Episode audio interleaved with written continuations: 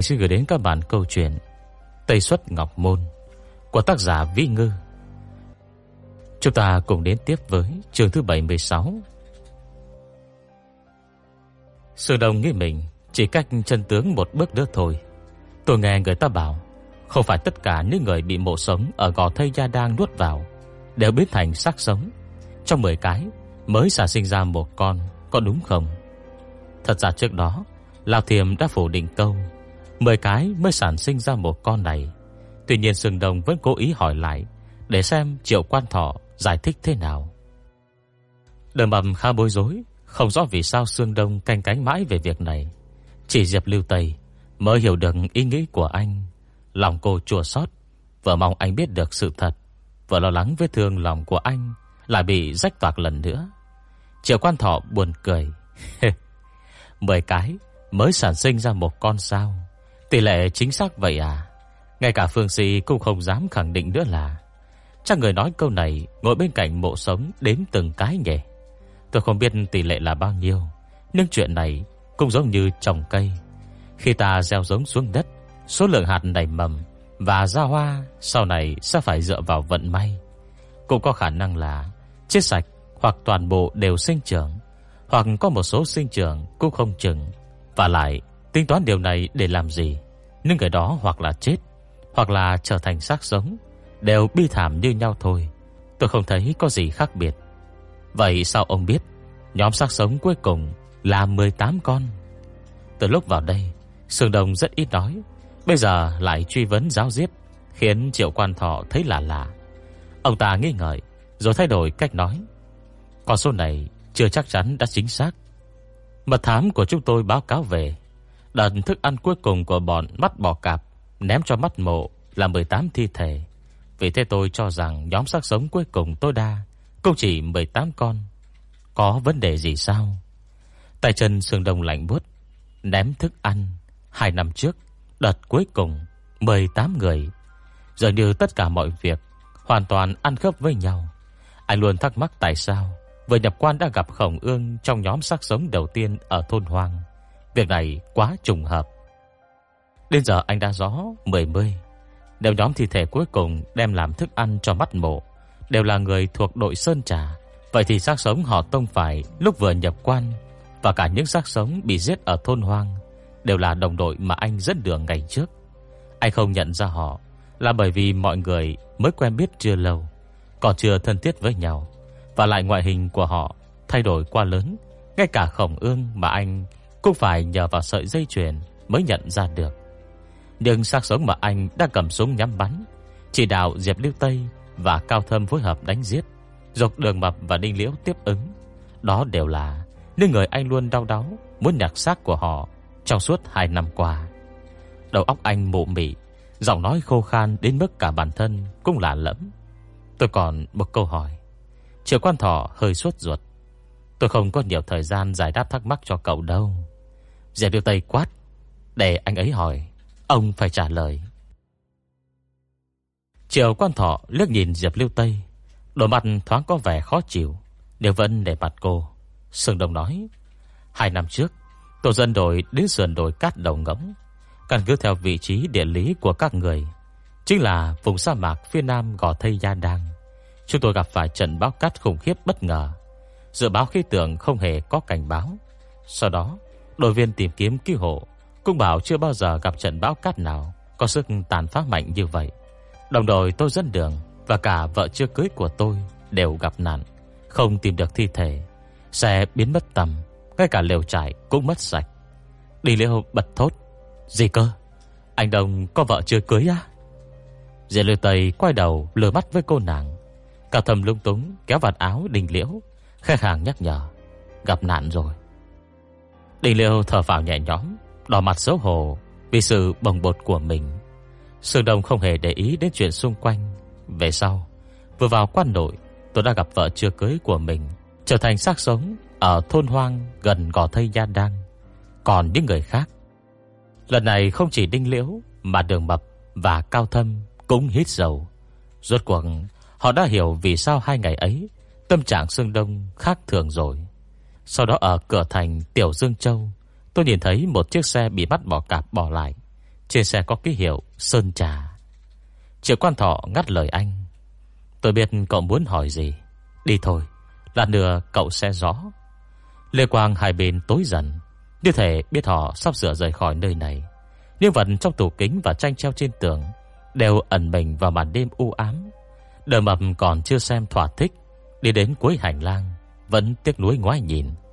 Đợi được miếng vàng che kín, Sáng rực một vùng trong bóng tối, Khi đờ mầm bông linh hội được sâu sắc, Câu châm ngôn, Là vàng thì ở đâu Cũng sẽ tỏa sáng. Đi qua đoạn tiếp giáp mở tối, Liêu quang đột nhiên sáng chói, so tỏ mô hình quan ải to lớn. Ăn hẳn đây là ngọc môn quan trong truyền thuyết. Hình dạng và kết cấu của ngọc môn quan Khá giống với gia dục Quan ải hiểm yếu bậc nhất thiên hạ. Tường thành hai bên kéo dài tít tắp, Chính giữa là thành lầu Tầng tầng lớp lớp cao ngất, Góc mái hiền cong vút, Cổng to vò sừng sững hiên ngang, Tô đèn sầu hút. Triệu quan thọ ngoảnh lại hỏi Sương Đông, Cậu có thấy tòa thành ngọc môn này Thiếu gì đó không? Thiếu gì sao? Dễ đưa Tây rất thắc mắc Trông nó bình thường mà, Có mái hiên, Có cổng tò vò. Ngói cũng đầy đủ, Chẳng mất miếng nào. Ấy thế mà Sương Đông lại tinh mắt nhận ra. Thiếu cánh cổng. Triệu quan thọ rất hài lòng. Chính xác, Quan sát rất tỉ mỉ. Ông ta đi đến bên vách tường, Nắm lấy đầu con đại bàng bằng vàng gắn trên đó, Xoay mạnh sang một bên. Tiếng co két vang lên. Trên vách tường xung quanh cổng tò vò Còn những tấm thép không ngừng nhô ra, Chuyển động rất chậm chạp. Chúng hợp lại với nhau, Không theo một quy tắc nào cả. Va chạm vào nhau vang lên tiếng len keng chói tai. Hơn nữa, Có lóe sáng đủ màu liên tục, Khiến người ta hoa mắt. Khi tiếng vàng lắng xuống, Ánh sáng dịu đi Đời mầm hồ thất thành. Ba cổ yêu giá. Chưa kể nhiều tầng, Nhô ra khỏi cổng tò vò. Không đếm xuể tủ kệ kia, Có tất cả bao nhiêu khung. Hơn nữa, chỗ khung đó Đều đặt những đồ vật trông giống như hình ảnh ba chiều. Đầu tiên, ánh vào mắt đường mập là thê nương thảo, Phơ phới uất lượn giống như loài rắn nước. Nhưng không còn lại, Đều tô đen như mực, Giống như những mảnh vá màu đen, Nằm dài rác không theo quy luật. Sư Đông lẩm bẩm, Thật ra cổng của Ngọc Môn Quan Là bác cổ yêu giá phải không? Thảo nào có câu, Xuất quan một bước, Máu chảy cạn, Muốn trở ra thế giới ngoài kia, Bắt buộc phải vượt qua, Nhưng trận yêu ma trùng trùng điệp điệp này sao? Triệu quan thọ gật đầu. Nhập quan đã hơn 2.000 năm, Vạn vật đều có tuổi thọ, Yêu ma cũng chết rất nhiều. Nếu không tố đen chính là Loại bị diệt sạch. Ngày nào đó tất cả những yêu ma này Chết hết thì cánh cổng của Ngọc Môn Quan Sẽ tự động mở ra. Nam đầu phá Ngọc Môn, Lệ Vọng Đông, Muốn mượn lực lượng trợ giúp từ bên ngoài Để giải phong ấn cho Ngọc Môn Quan. Có điều đến cuối cùng vẫn thất bại. Xem như quan nội và quan ngoại, Thoát được một kiếp nạn. Rút kinh nghiệm từ bài học xương máu của Lệ Vọng Đông, Người mắt bỏ cạp thay đổi chiến lược. Biệt quan ngoại không chấp nhận để yêu ma Bước vào thế giới của bọn họ, Nên bỏ ngay ý nghĩ Nhờ bên ngoài giúp sức. Thay vào đó Chúng quyết định công phá từ bên trong, Cố mở bác cổ yêu giá ra. Việc bắt mộ trốn thoát khỏi bác cổ yêu giá Chỉ là chó ngáp phải ruồi thôi. Ba cổ yêu giá là vùng cấm địa. Chúng tôi không muốn ai bước vào đấy cả. Mắt mộ chiếm đóng gò Tây Gia Đăng Chẳng khác nào Dựng lên một tấm chắn tự nhiên. Người của mắt bò cạp Muốn tìm hiểu thông tin về bác cổ yêu giá Từ chỗ mắt mộ Đền nghi canh lấy lòng nó Mà cung cấp thức ăn cho nó Chính là phương pháp hữu hiệu nhất. Hai năm trước, Khi dựng nền lớp phòng hộ chắc chắn cho bản thân, Mắt bỏ cạp tưởng kế hoạch vẹn toàn. Để đà cố mở bác cổ yêu giá già. Đờ bầm trận tỏ mắt. Mở bác cổ yêu giá á. Như vậy chẳng phải bọn yêu ma kia Sẽ gây họa cho chúng tôi sao? Triệu quan thọ nhìn gã Với ánh mắt đầy ẩn ý. Từ chúng tôi của cậu, Là chỉ những người ở quan ngoại đúng không? Đường bầm ngượng ngập im bặt. Đúng như ông ta nói Tùy gà vẫn thường hại cho những người Nhập quan nước mắt chứa chan kia Xong vào thời khắc liên quan đến sống chết Gà Vân phân biệt đối xử Giữa quan nội và quan ngoại. Nếu mà bác cổ yêu giá già Thì nơi đứng mũi triệu xào Chính là Lóp Nù Đôn Hoàng cách đấy cũng gần, Đi tiếp về hướng đông Chính là Tây An rồi. Triệu quan thọ đi guốc trong bụng gã. Yên tâm đi, Đầu dê mở ra đến vậy. Cho dù có khe nứt, Thì một, hai con trốn thoát Cũng chỉ gây họa cho dân chúng quan đội thôi. Không thể nào ra quan ngoại được. Đầm ầm nóng bừng mặt Lục Túng không nói lên lời. Tự trách bản thân quá ích kỷ. Xong lại nghĩ, Nếu là người khác, Thì họ cũng sẽ có ý nghĩ như gã thôi. Tuy nhiên lần đó, Vẫn gây ra hậu quả nghiêm trọng. Bác cổ yêu giá Xuống xuống một góc. Cả tòa thành Ngọc Môn, Hồn xác chia lìa. Nói xong, Ông ta tiếp tục xoay đầu con đại bảng Tiếng kim loại vang lên. Bác cổ yêu giá rột vào trong. Ánh sáng nhiều màu di chuyển tập trung vào một chỗ. Chẳng mây trông đã dần rõ nét.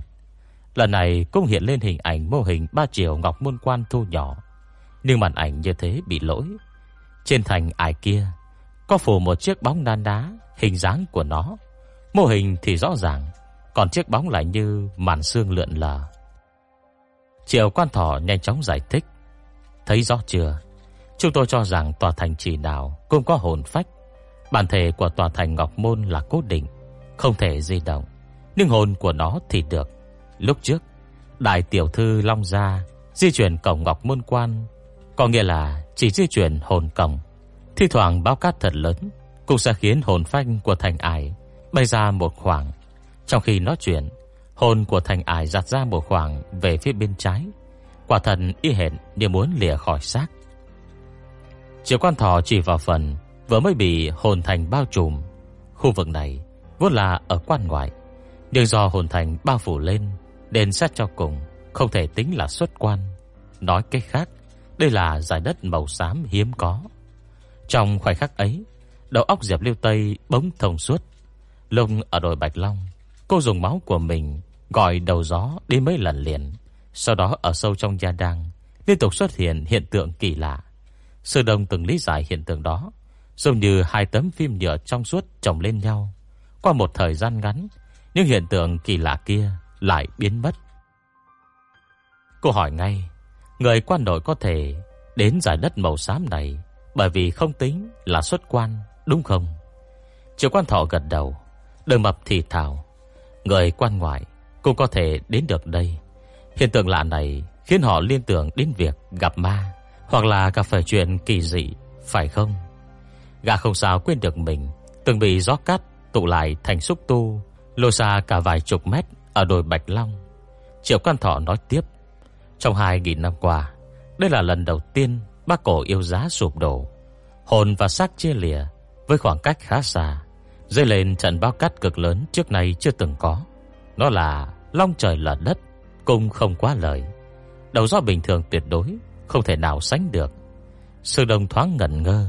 Đúng vậy Bờ tối xảy ra thảm họa sơn trà, Đầu sóng cát cuồn cuộn Cao mấy chục mét. Ngay cả chiếc xe Việt giá Cũng bị thổi bay lông lốc Như món đồ chơi. Lúc ấy anh còn không nghĩ đấy, Là báo cát Mà chính là ngày tận thế rồi. Triệu quan Thò nhìn thẳng vào mắt của Sương Đông, Vẻ thương tiếc. Thời gian và tình hình cậu nói Đều trùng khớp. Theo tôi đoán trận bao cát cậu gặp phải Không phải thiên tai tự nhiên đâu, Mà đúng vào lúc bác cổ yêu giá Bị sụp đấy. Hình ảnh ba chiều lại thay đổi. Hồn thành đã cách mô hình một khoảng khá xa Sương đồng muốn nói gì đó Nhưng cổ họng nghẹn ứ Không thể nào cất tiếng được Mà nghĩ ong ong chấn động ấy vậy mà vẫn cố gắng không bỏ sót từng câu chữ tiếp theo của Triệu Quan Thọ. Lần đó, mặc dù toàn bộ phương sĩ đều hợp sức cố gắng kéo hồn thành trở về vị trí cũ, song Vân phải mất đến vài giờ đồng hồ. May mà vùng đất bị hồn thành bao phủ là nơi không người sinh sống ở quan ngoại.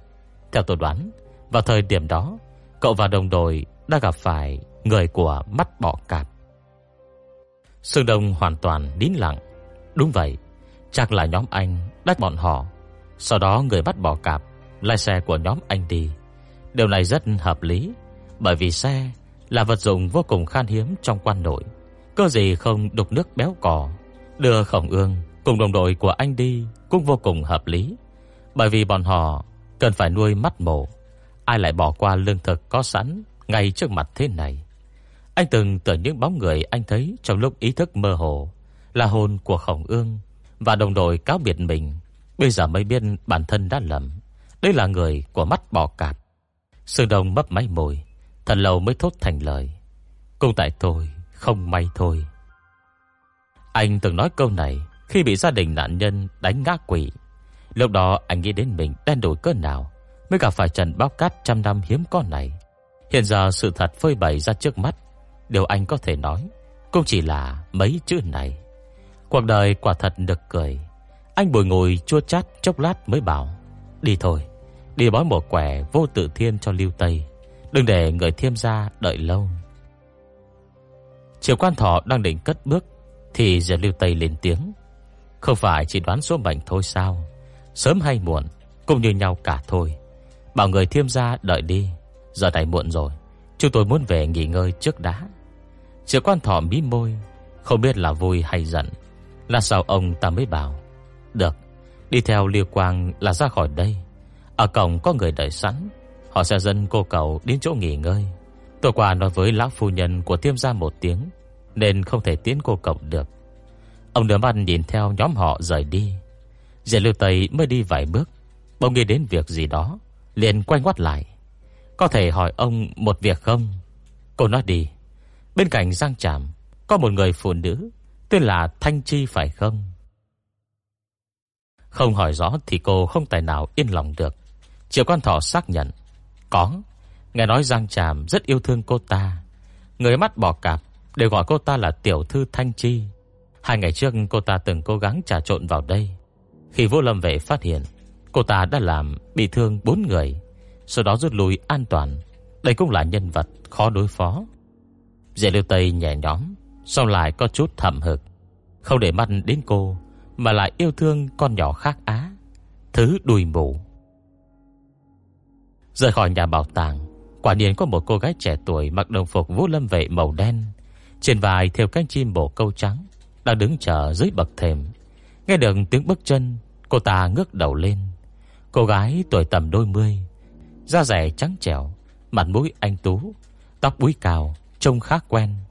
Dẻ điều tầy còn đang vắt óc nghĩ xem, Từng gặp cô gái này ở đâu, Thì đường mập chợt thốt lên, A Hòa.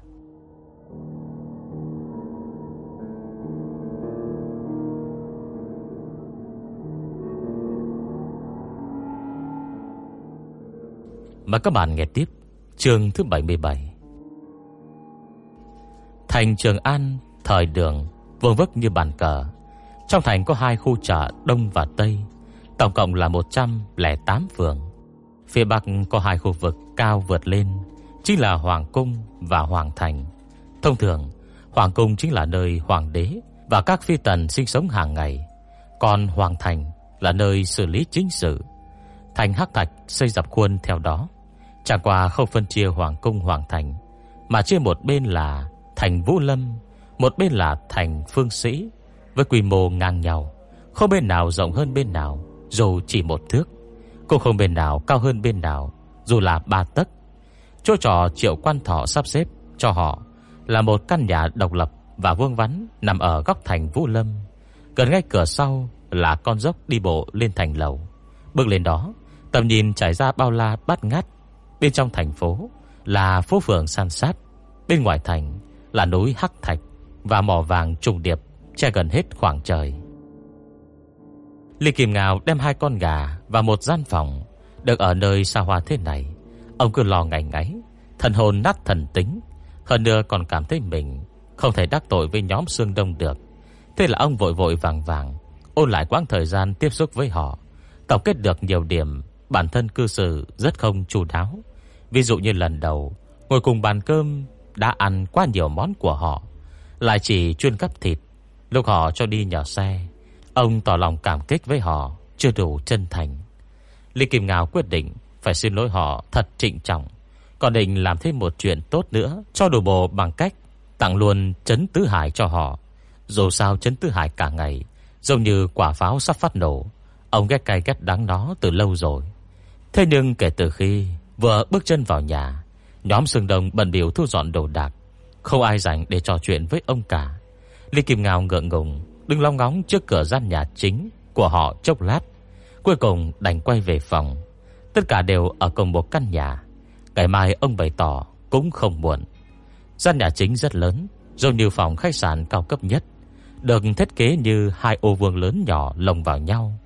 Ngay lối vào cửa là phòng khách thật to, trên bàn trà bày đồ món ăn vặt. Phòng ngủ và phòng vệ sinh nằm rải rác ở ba mặt còn lại. Các cửa đều hướng ra phòng khách. Khi đóng cửa lại, sẽ có một không gian độc lập, còn mở cửa ra sẽ tạo thành khu sinh hoạt chung, vừa có thể ở chung với nhau, vừa đảm bảo được không gian riêng tư. Tiết trời thay đổi, tuyết rơi mù mịt, Rìa đều Tây lạnh run, nhanh chóng chảy đi tắm nước nóng. Hệ thống nước ở nơi này đều theo kiểu kéo dây sản nước, cũng có ống thoát nước, nhưng nhà vệ sinh không có bồn cầu tự hoại, chia ra dành cho nam và nữ ở góc vườn. Có thể do lượng công việc của công trình hoàn thiện hệ thống thoát nước và công rãnh quá lớn, cho nên thành hắc thạch tiên tiến đến mức nào cũng không thể xây dựng vẹn toàn được. Dạy Liêu Tây tắm xong đi ra, thấy Đường mầm vẫn đang phấn nộ nói xa xả, phun mưa xuân tung tóe. A Hòa kìa, ôi trời ơi, lúc mới gặp cô ta, cô ta giả bộ đang thương làm tôi áy đáy chết được. Thì tôi đã nói với anh Đông, đó chính là tình thế bất đắc dĩ, nhưng tóm lại, con trai đánh con gái thật mất mặt biết bao. Lạp cào à, anh nói xem, có phải cô ta hèn hạ lắm không? Bình thường Cao Thâm rất ít nói, nhưng bị điểm mặt gọi tên, đành phải góp lời. Ban đầu thì hơi kinh ngạc, nhưng về sau nghĩ lại, cũng thông cảm được. Ông Triều đã tính toán cô Tây sẽ nhập quan từ chỗ gò thây gia đàng. Vì vậy sắp xếp người ở đấy, canh chừng cô không quá đáng. Ngoài miệng đừng mập bảo Cao Thâm phát biểu ý kiến, nhưng thật ra chỉ mãi đắm chìm trong cơn bực tức của mình, không hề quan tâm Cao Thâm nói gì. Vì ai này, nên khi chị Tây sai bảo họ làm việc, tôi đều để cô ta làm việc nhẹ nhàng. Đã vậy còn dạy cô ta ba bước để trở nên mạnh mẽ nữa chứ. Trời ôi hóa ra cô ta là người của Vũ Lâm vệ Nói không chừng, chúng ta vừa đi thì đã có xe sát đón cô ta về thành Hắc Thạch rồi. Thế bà tôi còn để lại nửa túi gạo cho cô ta. Dòng điều căm tức, nghiến răng nghiến lời kia, không giống như gã, để lại cho người ta nửa túi gạo, mà là nửa hồng công ấy. Cuối cùng đừng mập tổng kết. Phụ nữ đúng là, ôi trời ơi, đang sợ chết được. Hệ nhớ đến là người tôi lại sờn hết cả gai ốc này. Đình liệu cắn hạt dưa bên cạnh. Có thể mà cung kêu đáng sợ à? Chỉ là do thám thôi mà. Đờ mập phản bác ngày. Không phải, là xấu xa, cực kỳ xấu xa kìa. Dì Điều Tây nhìn quanh, không thấy Sương Đông trong phòng khách, bèn lo lắng hỏi. Sương Đông đâu? Đi liễu ngẩng đầu. Anh Đông bảo trong nhà hơi ngột ngạt, đi ra ngoài hóng mắt rồi. Ôi, chị Tây à, Đầm ầm vừa kể lại hết chuyện về vụ sơn trà cho bọn em nghe. Anh Đông đáng thương thật đấy, lại còn bị người ta đánh vỡ đầu chảy máu nữa. Dễ đều tay trừng mắt lườm đường mập quát. Cậu không oang oang cho cả thế giới biết chuyện anh Đông cậu bị người ta đánh thì khó chịu lắm phải không? Cô vợ giơ tay tát, đường mập tức tốc, hai tay ôm đầu che chắn. Mấy ngày này luyện tập khoái đao, quả nhiên có hiệu quả. Gà là oải oái, chị Tây bình tĩnh, bình tĩnh nào. Em muốn tạo không khí chan hòa Kể xong ai đấy đều thương anh Đông cả mà Em muốn để anh Đông cảm nhận được tình người ấm áp thôi. Để liệu đem nắm vỏ hạt dưa xuống Phổi tay đứng dậy Kéo Diệp Liêu Tây ra ngoài. Chị Tây, chị ra đây. Cô nàng kéo Diệp Liêu Tây ra đến tận cửa sau Rồi chỉ lên tường thành. Chị nhìn kìa. Tuyết vân rời nhưng đang ngớt. Bông tuyết mịn lưa thưa đáp xuống mặt đất. Nương theo ánh sáng leo lét từ liêu quang Diệp lưu Tây nhìn thấy bóng lưng xương đông. Đi liễu tặc lưỡi Chị thấy chưa? Cô đơn buồn bã, Cộng thêm gió tuyết vây quanh. Một người đàn ông giống như một con sói đơn độc, Lặng lẽ liếm láp vết thương. Khi người ta muốn ôm anh ấy vào lòng, Vỗ về an ủi đấy. Dê liêu Tây trọng trọc nhìn Đinh Liễu hồi lâu. Em muốn chết hả? Sao cơ? Trước mặt chị mà em dám nói ra, Ý nghi linh tinh với đàn ông của chị à? Cho rằng chị không biết nổi giận à? Đi Liễu không biết trường mực. Chị Tây à? Em chỉ muốn tốt cho chị thôi. Trong lòng anh Đông buồn bực. Chỉ đến pha trò an ủi anh ấy đi. Đây là cơ hội tốt Để vun đắp tình cảm của hai người. Tuyệt đối đừng bỏ qua. Dễ đưa Tây ngẩng đầu nhìn Sương Đông. Có lẽ anh ấy muốn yên tĩnh một mình hơn. Đi liếu giận dỗi. Hai năm trước Vợ chưa cưới của anh ấy mất. Mười mấy đồng đội cũng đã thiệt mạng. Bị cư dân mạng mắng chửi Bị đánh đập gia sản tiêu tán. Vậy mà anh ấy không hề tự sát, còn kiên cường sống đến tận bây giờ, Chứng tỏ anh ấy Đang nghĩ thông suốt rồi. Ở thôn Hoàng Anh ấy không còn cách nào khác Phải đích thân giết chết khổng ương. Tâm trạng anh ấy đau khổ Em có thể hiểu Nhưng anh ấy đã sớm chấp nhận kết quả này rồi. Chẳng qua hôm nay biết thêm được một vài sự thật Đầu đến nỗi buồn giàu lắm. Chẳng lẽ anh ấy còn muốn nhảy lầu sao? Em nói chị nghe Chị không đi là em đi đấy. Diệp lưu tây lườm cô nàng Em mau về phòng đi. Đi liều chật chật mấy tiếng. Làm cứ như bảo bối ấy. Ai thèm tranh với chị? Chị Tây à Chị yên tâm đi. Anh Đông quá già với em. Em mới 18 thôi. Anh ấy lớn hơn em ít nhất Phải 10 tuổi. Em không thèm đâu. Rồi cô nàng chợt nổi hứng. Nhà mắt ngẩng cổ, Nhìn trời đổ tuyết Gạo to. Sau này, em sẽ tìm một người đàn ông Hơn hẳn anh Đông về mọi mặt Và xứng đôi với em kìa. Sương Đồng đã tập thành thói quen. Một khi tâm trạng không vui, Thì sẽ bắt đôi tay bận rộn Làm chuyện gì đó. Đa số thời gian anh sẽ Lôi hộp dối bóng ra, Khắc họa vẽ bàn thảo. Lúc này, anh đang gom lớp tuyết mỏng, Phủ trên tường thành một ụ nhỏ, Rồi lại vo tròn để đắp thành Một người tuyết đơn sơ ngốc nghếch. Diệt đưa tay đến gần, Khẽ hỏi, Tâm trạng không vui hả? Sư Đông ngẩng đầu nhìn cô, Đâu mà? Bỗng chốc đón nhận quá nhiều chuyện như vậy, Nên chưa tiêu hóa nổi, Ra ngoài hóng gió thôi. Anh bỗng khường lại, Đưa tay sờ đỉnh đầu cô, Rồi cau mày. Em mới gội đầu à? Ừ. Mau về phòng đi. Ngoài trời vừa có tuyết rơi, Vừa có gió lạnh, Tóc em còn chưa khô. Sang mai thức dậy, Sẽ đau đầu cho xem. Dây lưu tây không chịu. Em cũng nghe được quá nhiều chuyện, Nên muốn hóng gió. Em đúng là. Anh đành bó tay kéo cô lại gần. Quay người chắn gió, Tiện tay cởi mũ của mình Úp lên trên đầu của cô. Bản thân anh nhất định Phải đổi mũ ngay ngắn, Nhưng đối với cô Thì anh không cần thiết khắt khen như vậy. Diệp lưu tây Như được rót mật ngọt vào lòng. Cô đưa tay định ôm eo anh Thì đột nhiên bị anh giữ lại. Ôm ở trong đi, Cho tay vào bên ngoài, lạnh đấy. Cô còn chưa kịp hiểu gì Thì Sương Đông đã kéo khóa áo. Diệp Lưu tay hiểu ý Áp mặt vào lồng ngực của anh, Hai tay vào vào trong lớp áo khoác, Ôm lấy thân thể của anh. Xong rồi Sơ Đồng mới khép áo khoác lại, Bao lấy người cô. Khắp người ấm áp, Diệp Lê Tây cảm thấy lòng mình Dâng trào niềm vui sướng mát nguyện. Như thể muốn bay lên trời, Cô ngửa đầu nhìn Sương Đông, Bày tỏ, Em thực sự rất thích anh. Thế mà nghe lời thổ lộ của cô, Sương Đông xấu hổ đến mức Hai tay nóng gian. Có mấy lời anh không quen nói ra, Nhưng cô thì khác. Muốn thì nói, Vừa thẳng thắn, vừa nồng nhiệt. Anh không kịp được cúi đầu hôn cô. Nụ hôn này Cũng đồng cháy chẳng kém lời tâm tình của cô vừa nãy. Không khí lạnh lẽo bao phủ Mồi tuyết mới vẫn vít xung quanh.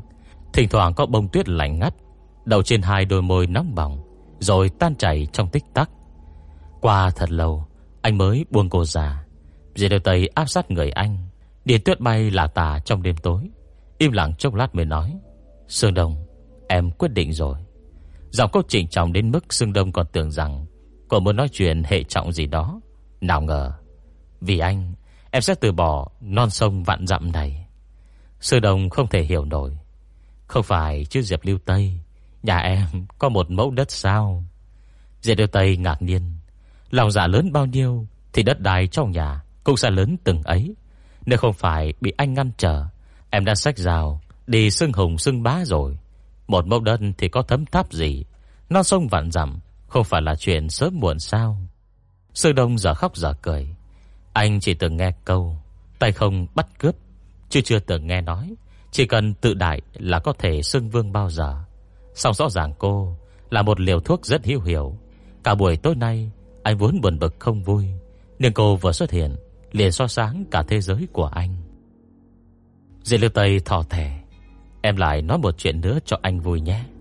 Em nói đi, Tên bạn trai cũ của em Cho treo cổ em đấy.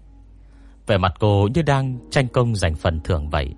Sư đồng nhất thời nghẹn lời Ngoài trừ buồn cười, Còn có chút đau lòng. Anh ngập ngừng chốc lát Mới thốt thành lời. Anh chưa từng thấy ai bị treo cổ Mà còn vui vẻ như em đấy. Dì Lưu Tây bổ sung, Và em không phải Thanh Chi. Cô kể lại chuyện mình hỏi Triệu Quan Thọ cho anh nghe. Sư Đông thoáng trầm ngâm. Những lời triệu quan thọ nói, Em chỉ nên tham khảo thôi, Đừng tin hoàn toàn. Tại sao? Ông ta nói khó tin lắm mà. Sư Đông lắc đầu Lỡ lời giải thích, Liêu Tây, Trước tiên, Mọi thứ chỉ chuẩn xác Khi em khôi phục ký ức. Hết ngày nào em chưa nhớ ra Thì nửa phần trí nhớ đã mất của em. Chính là một tờ giấy trắng. Người khác muốn viết gì lên cũng được. Vì vậy em phải giữ chủ kiến của bản thân, Không thể bị người khác lung lay. Tiếp theo, anh thấy Lời kể của triệu quan thọ Có vẻ thẳng thắn đến mức Quá hoàn hảo. Thông thường lời nói của người khác Đều sẽ có chút sai lệch Nhằm che giấu lợi ích riêng.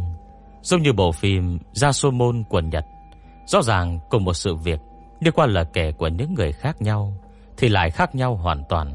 Không thể nào tránh khỏi việc nảy sinh ý đồ lấp liếm ngụy trang, Nhằm che đậy bảo vệ cho bản thân. Thế mà chiều quan thỏ Cực kỳ thẳng thắn, Không hề kiêng dè bảo cô. Cô tưởng chúng tôi không muốn giết cô sao? Cũng không hề che giấu hành động đê tiện, Cử vũ lâm về nằm vùng Ở chỗ giang trảm của mình. Dường như ông ta Đang cố gắng chứng minh cho cô thấy. Diệp Lưu Tây, Điều tôi nói đều là thật. Cô xem đi, Ngay cả chuyện hèn hạ kia cũng nói cho cô nghe rồi. Vậy mà cô vẫn chưa tin ư. Khéo quá, hóa vùng Không có sơ hở, Chỉ là sơ hở lớn nhất. Mà một khi sinh nghi Thì có vài chi tiết Cần phải xem xét lại. Hơn nữa người mất trí nhớ Sẽ không đánh mất tính cách. Kể từ lúc ông ta nói em yêu Giang Tràm Sau đó lại chấp nhận Để bị treo cổ, Thì anh đã cảm thấy rất lạ rồi. Con người em khá nóng nảy, Lại kiêu ngạo. Nếu không chiếm được ai đó thì sẽ chẳng dây dưa nhiều. Cùng lắm thì chặt một chân của người ta.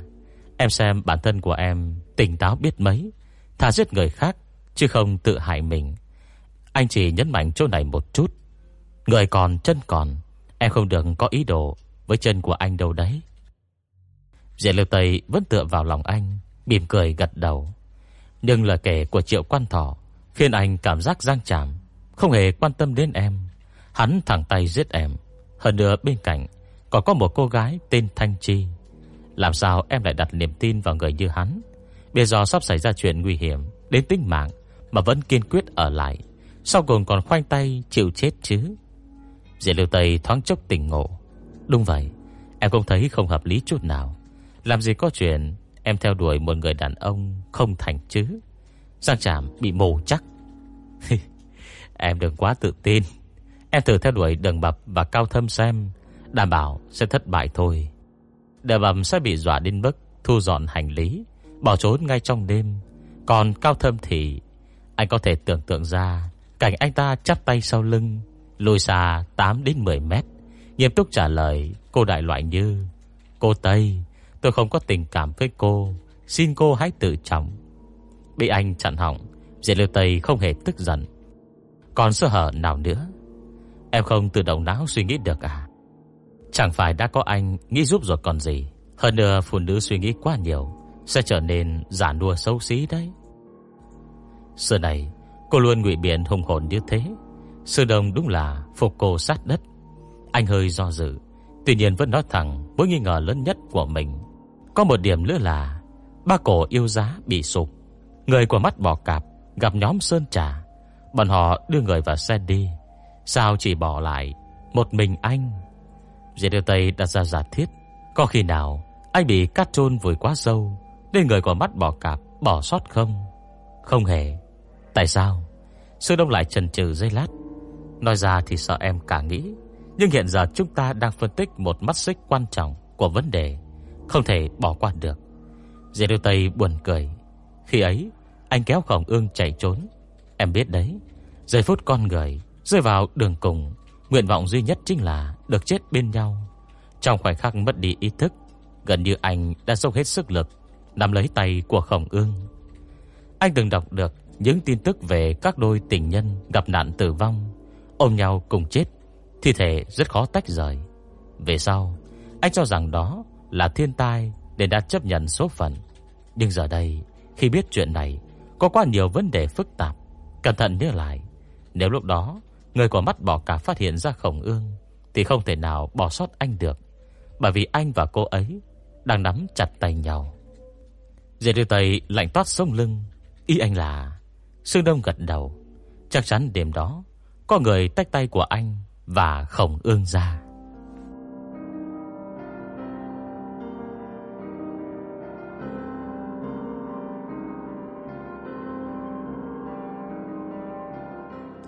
Mời các bạn nghe tiếp chương thứ 78 Sáng sớm vừa thức dậy, Đầm mập lập tức luyện dao trong sân. Tuyết đang ngừng rơi từ nửa đêm, Buổi sáng lại có nắng nên tàn hết. Ngoài trời những ngóc ngách mà ánh nắng không chiếu tới, Vẫn có vệt ẩm ướt trắng trắng Tỏa sáng lòng lành. Chắc hẳn Lý Kim Ngao đi dẫn gà đi dạo, Nhưng cuối cùng lại thành phơi gà.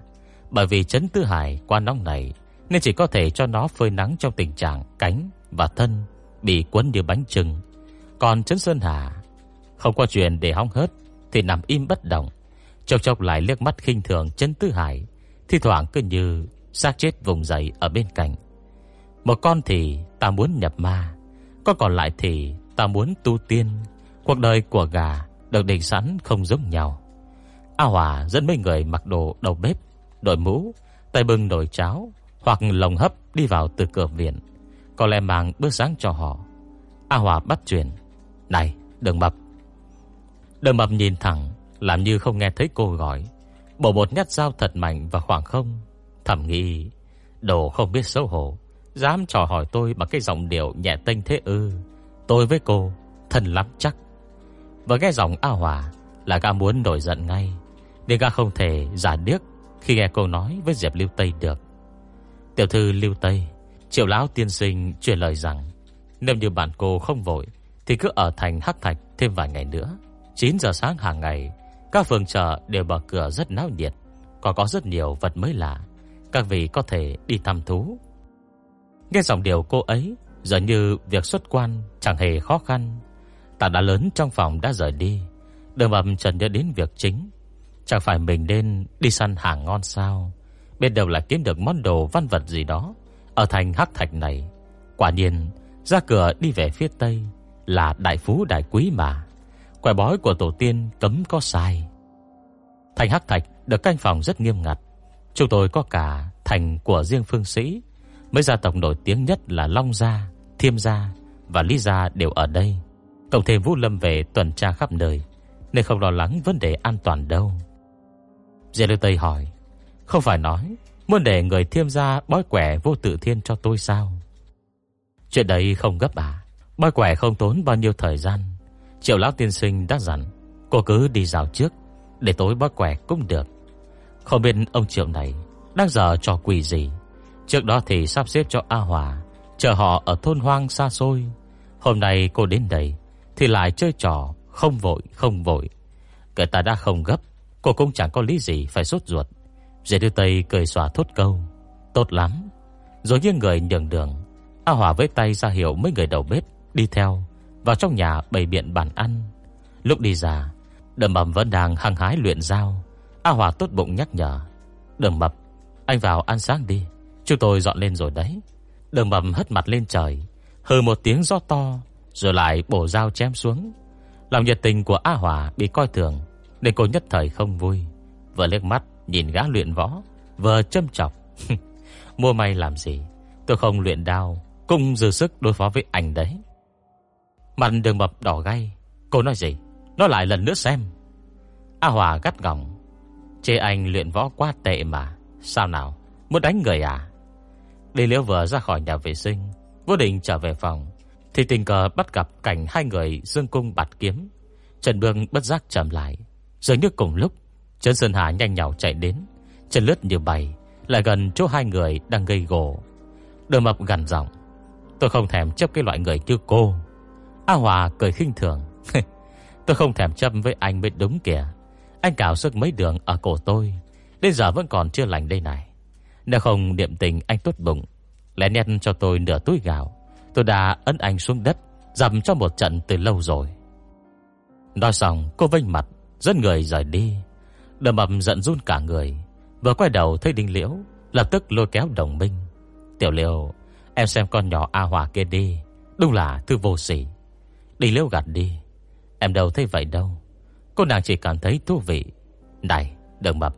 Anh có phát giác cô ấy hơi hơi. Để ý đến anh không? Eo ơi, Nửa túi gạo kia quả nhiên không uổng phí. Theo như kinh nghiệm của em ấy, Thì có lẽ hai người Sẽ phát triển.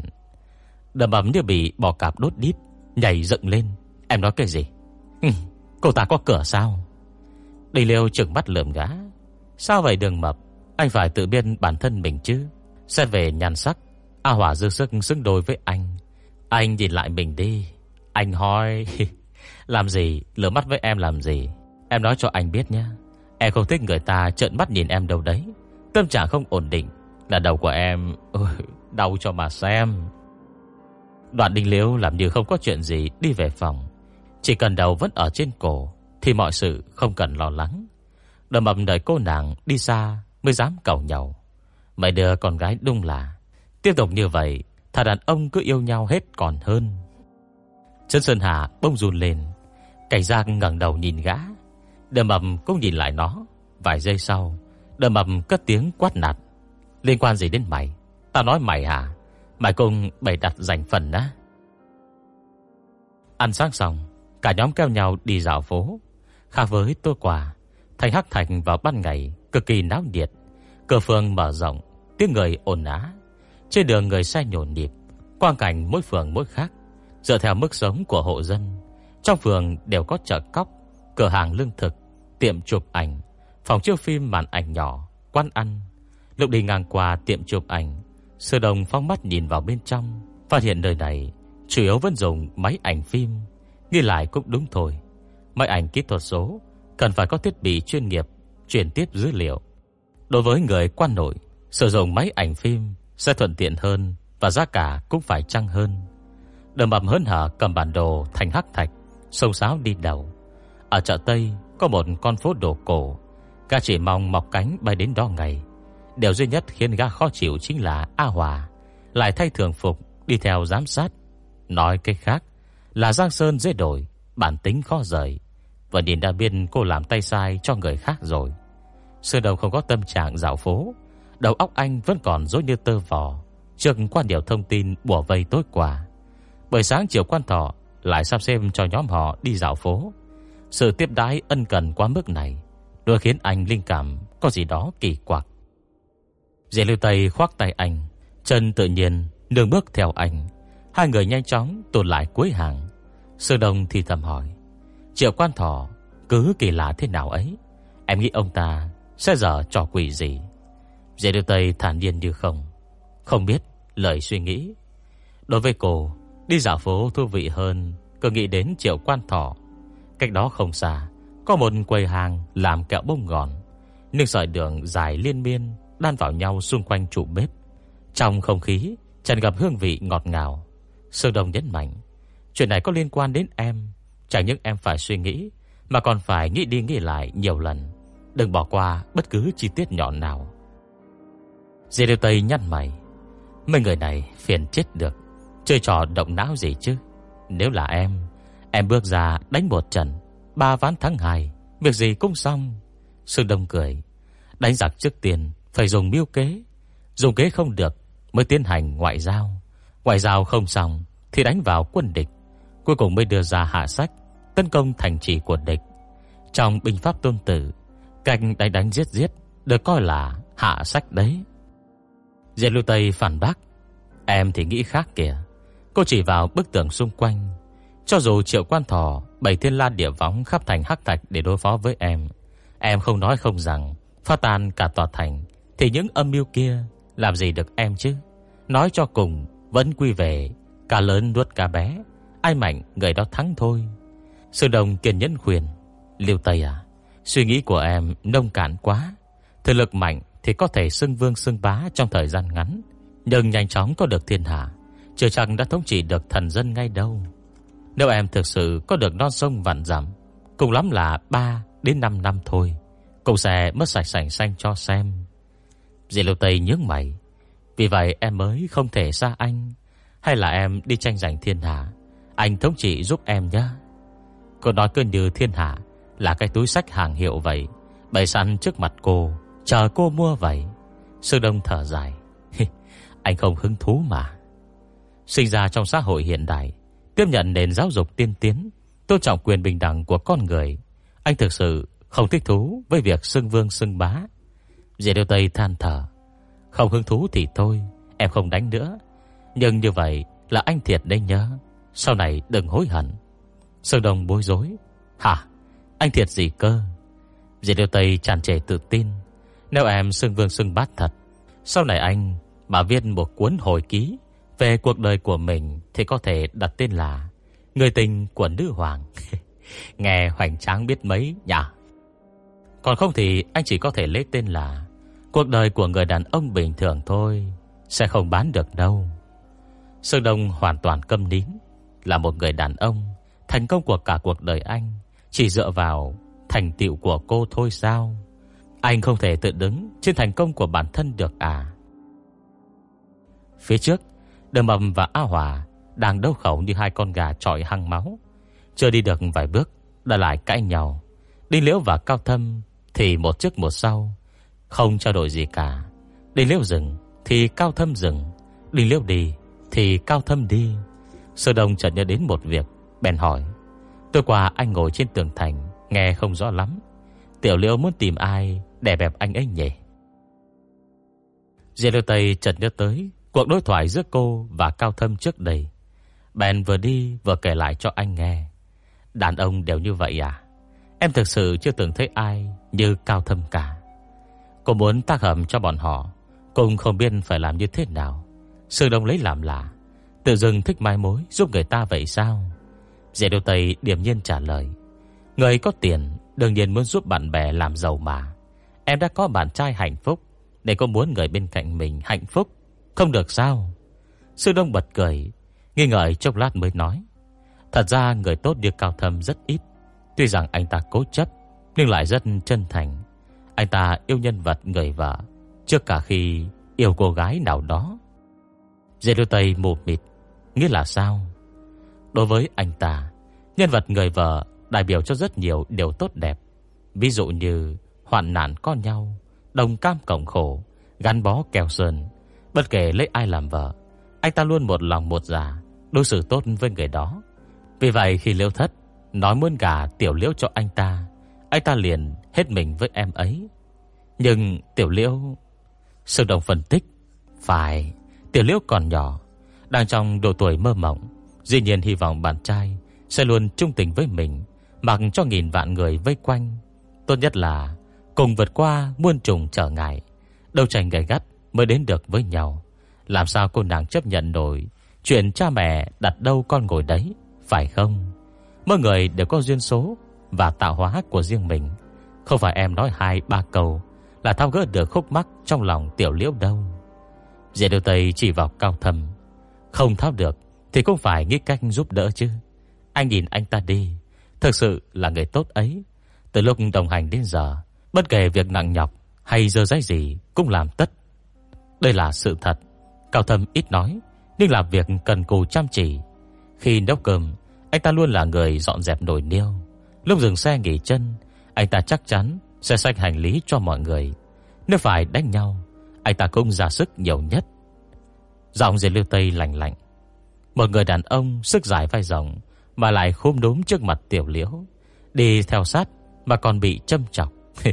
Tại sao đường tình của những người thật thà như bọn em Lại lận đận thế này? Sương Đông ngỡ mình nghe nhầm. Cô vừa nói là những người thật thà như bọn em. Cô xếp mình vào nhóm người thật thả. Lúc em theo đuổi anh, Cũng đến bao đau khổ mà. Sơ đông sờn hết cả da gà. Thôi thôi được rồi. Anh nghĩ, Để anh nghĩ cách, Em đừng nói nữa. Anh sợ em rồi. Một ngày trôi qua, Tuy chỉ cưỡi ngựa xem hoa, Nhưng cả nhóm vẫn rào hết chợ Tây. Đường bầm có thu hoạch bất ngờ. Lục tán gấu với một ông chủ tiệm đồ sứ Cả nghe nói trong tay ông ta Có một chiếc bát trái xoan. Hoa văn ngoằn mèo như run bò trong bùn. Có vẻ thuộc dòng sứ quân giao. Sứ quân giao Là phức hợp men anh làm Thỉnh thoảng có điểm tia đỏ, Được phát triển và sản xuất ở tỉnh Hà Nam Trong xuân giai đoạn Bắc Tống. Sứ quân giao ư, Mắt đường mập dại ra, Có cầu, Dù gia tài bạc triệu, Cũng không bằng một mảnh sứ quân giao. Hôm chỉ đầy, Còn là một chiếc bát nguyên vẹn. Ngày lúc ấy, chữ bàn không có ở cửa hàng. Ông chủ đồng ý ngày mai Sẽ mang đến tiệm cho gã xem. Hơn nữa nghe giọng điệu của ông ta Thì đồ sứ quân giao trong quan đội Không quý giá như ở quan ngoại. Đầm mập lập tức cảm thấy chuyến đi này Cực kỳ đáng giá. Tuy phải nếp đắng cay khó khăn Là còn bị lừa gạt, Nhưng tất cả đều được đền đáp. Buổi tối Triệu con thỏ lại cử người đến mời. Địa điểm gặp mặt Vẫn là nhà bảo tàng hình bánh hổ quay đầu. Bảo tàng này có cửa vào, Nằm ở thành Vũ Lâm. Cửa ra ở thành Phương Dĩ. Dường như một mắt xích, Nối liền hai thành vậy. Lần này Diệp Lưu Tây chỉ dẫn Dương Đông đi cùng. La phu nhân thiêm gia Đã 80 tuổi, Mái tóc bạc phơ được vấn chỉnh tề sau gáy. Mặc chiếc áo bông thời đường màu đỏ sậm, Có hoa văn, chìm và quần đen. Trên mang giày vải vuông vành, Có đai khóa. Bà đứng sau chiếc bàn, Trên là một chiếc bình bạc. Có quai long phượng mạ vàng, Thân bình tinh xảo, Ra bình mang hình con rắn cuộn tròn, Miệng bình dài nhỏ, Bên cạnh đặt ống thẻ gỗ, mun Chưa ít nhất mấy chục thẻ xăm. Triệu con thỏ đứng im lìm bên cạnh đưa thể cô biết Mình tôn này cũng chỉ là nhân vật dự thính Bà bảo Diệp Lưu Tây rút thẻ xăm. Cô đang nghe đến ba quẻ bói về Ngọc Môn Quan Của Hán Vũ Đế rồi đấy. Quẻ vô tự thiên Cô bói theo ba quẻ xăm điều vậy. Cô cứ run ba thẻ đi, Dù sao tất cả đều không có chữ. Ông thẻ chỉ cao bằng nửa thẻ xăm. Diệp Lưu Tây thấy rõ ràng Trên thân thẻ không có chữ nào. Cô hết sức bình thản, Đưa tay nhặt ba quẻ cùng lúc. Nhưng bị bà ngăn lại, Phải lấy theo thứ tự. Quẻ thứ nhất là câu bói, Quẻ thứ hai là giải nghĩa, Quẻ thứ ba là bổ cứu. Sơ Đông thắc mắc Bổ cứu là sao? Ông trời sẽ không tuyệt đường người. Lần như gặp kết quả không tốt. Dù sao, cũng phải có cách vớt vát. Dễ đưa tay ổ lên, Lần lượt rút ba thẻ xăm. Bà bày ba quẻ ra bàn theo thứ tự, Lại nhấc chiếc bình bạc Đưa đến trước mặt cô. Còn gian kia từ từ rối ra, Chậm rãi ngóc đầu dậy. Hóa ra là vật sống. Bà mỉm cười, Cho ngân xà hút một giọt máu. Quẻ vô tự thiên, sẽ lộ ra ba hàng chữ. Yên tâm đi, Chỉ như mũi đốt thôi, Không đau đâu. Dễ điều tây cảnh giác cao độ. Con rắn này không có độc chứ? Tôi nói rồi, Nó là ngân xà. Dễ điều tây đưa ngón trỏ đến. Ngân xà cúi đầu Mổ một cái vào ngón tay của cô, Rồi nhanh chóng cuộn mình lại. Đúng là không đau, cũng không ngứa. Bà cầm chiếc bình bằng hai tay, Lắc lư lên xuống. Nghiêng thân bình Để dòng máu đỏ nhạt Chảy xuống thẻ xăm đầu tiên. Điều ly kỳ đã xảy ra. Bề mặt thẻ xăm trơn nhẵn Mà lại không để một giọt nước nào Tràn ra ngoài. Tất cả song sánh Đọng lại trên đấy. Bà tập trung tinh thần xem xét. Còn Dương Đông Chú ý quan sát triệu quan thỏ Ông ta có bàn tay buông thóng bên người lại, Căng thẳng liếm môi. Hình như cực kỳ quan tâm đến kết quả của quẻ Vô tự thiên. Tiểu thư Lưu Tây, Hãy nhớ kỹ, Câu bói của cô là Núi vàng, núi ngọc, Một thân tội nghiệt Diệp Lưu Tây ngạc nhiên, Hả? Vàng và ngọc cô đều thích, Nhưng trước tội nghiệt kia, Nghe chẳng may mắn chút nào. Triệu quan thọ cau mày, Ánh mắt lóe lên tia bất thường. Bà không hề trả lời, Lặp lại động tác khi nãy, Lông ánh đức lấp lánh trên mặt thẻ xăm thứ hai. Bà lại nói Cuộc đời này của cô Đã đạt được tất cả Và cũng không đạt được thứ gì. Dê Điều Tây buột miệng hỏi ngay, Được là được, Không được là không được, Lúc được lúc không, Nghĩa là sao? Hàng mày của triệu quan thọ Hơi giãn già Bà tiếp tục đổ nước vào quẻ thứ ba Vợ khéo nước trong bình bạc Cũng cạn sạch, Đều phụ thuộc vào Một ý nghĩ của cô. Dê Điều Tây hỏi, Vậy là bà bói xong rồi hả?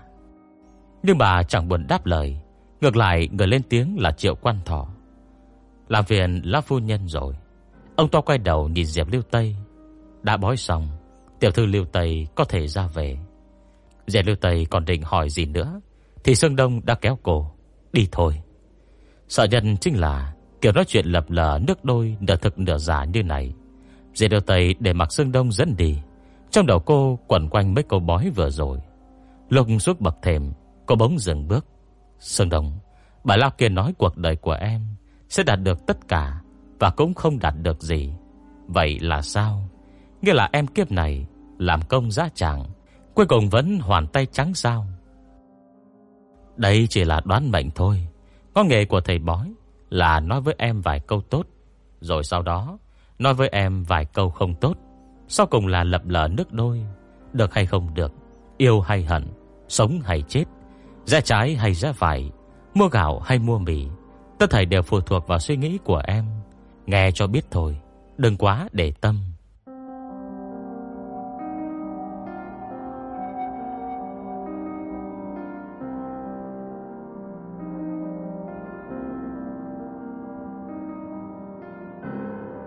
Mời các bạn nghe tiếp chương thứ 79 Trở lại chỗ ở Nhóm đình liễu vẫn chưa ngủ, Đều chờ đợi kết quả quẻ vô tự thiên Nghe thuật lại xong, Họ đưa ra hai luồng ý kiến khác nhau Đình liễu cười khẩy khinh thường Thầy bói nào cũng vậy thôi, Không bao giờ nói rõ ràng, Có câu trầm ngôn, Có tiền chính là tội nghiệt Chỉ Tây đã có núi vàng núi ngọc, Thì át hẳn phải có tội nghiệt rồi còn câu sau cùng chẳng khác nào nói nhảm. Làm gì mà không phụ thuộc vào ý của mình chứ? Cao thầm phát ngôn rất thận trọng. Ông tôi cũng từng làm thầy bói. ông của anh ta quá là đa tài rồi. Ông tôi nói, muốn lờ khách thì phải nói lập lờ nước đôi. Nghe có vẻ nửa tốt nửa xấu. Vừa có thể thành công, vừa có thể không thành công. Có thể nghĩ theo hướng cực kỳ tiêu cực mà cũng có thể giải thích theo hướng lạc quan. Cho nên quẻ bói này thực sự không có giá trị tham khảo. Chỉ mỗi đường mập đưa ra ý kiến trái chiều, cũng giống niềm tin dành cho giới cầm quyền. Gà luôn tin tưởng tuyệt đối và những thứ nổi tiếng lâu đời như quẻ bói vô tự thiên. Nhưng tên quẻ bói này có chữ thiên đấy, đâu phải chỉ là thẻ xăm gỗ bình thường đâu. Tuy nhiên giọng gã càng lúc càng nhỏ, rồi cuối cùng im bặt. Mới đầu đình liễu chừng mắt Thì gã vẫn không hề gì Nhưng đến cả Sương Đông cũng lửa mắt Thì gã bắt đầu e sợ Sơn Đông bảo mọi người đi ngủ trước, Còn mình đi tắm sau cùng. Ra khỏi nhà tắm Phòng khách đều đã tắt đèn. Anh vừa cầm khăn lau tóc, Vừa mở cửa phòng. Xong cảnh tượng ngay sau đó, Khiến anh giật thót. Diệt Tiêu Tây đang ngồi trên giường của anh, Vẻ mặt hầm hập, Lại còn lườm anh nữa chứ. Sơn Đông rẻ rặt ngồi xuống bên giường hỏi, Anh đợi tiền em à? Dì Đô Tây cực kỳ nghiêm túc, Em có việc hỏi anh đây. Em nói đi. Ấy thế mà câu đầu tiên của cô là Quẻ vô tự thiên kiến nói. Sương Đông thầm thở dài. Hòa ra cô băn khoăn về quẻ bói kia. Nói em không đạt được gì cả. Ê, Em nghĩ hên 5 lần 7 lượt. Nhưng vật ngoài thân kia Không có thì thôi. Nhưng còn anh thì sao? Anh dám bỏ em theo ả đàn bà nào hả? Sương Đông trận mắt nhìn cô hồi lâu. Liêu Tây à có phải em đi xa quá rồi không Cứ ta đều tính số sau khi thu hoạch Còn anh mới chỉ trồng cây con đầu xuân Mà em đã chạy đến chất vấn anh Tại sao quả mùa thu không ngọt Làm sao anh biết được đây Đạo lý này em hiểu Nhưng quẻ bói đã cảnh báo vậy Nên em phải phòng ngừa xảy ra bất chắc có một số việc em buộc phải nói rõ ràng trước. Có người em xưa nay không thích cưỡng cầu chuyện gì. Anh muốn đi thì đi, em tuyệt đối không ngăn cản. Sương Đông xen lời. Nhưng phải để lại chân đúng không? Diệt Đeo Tây xòe hai ngón tay ra. Hai cái? Sao lại tăng lên gấp đôi thế? Lần trước chỉ đòi một chân thôi mà. Anh đã hôn em rồi. Sư Đông nghẹn lời nhìn cô hồi lâu.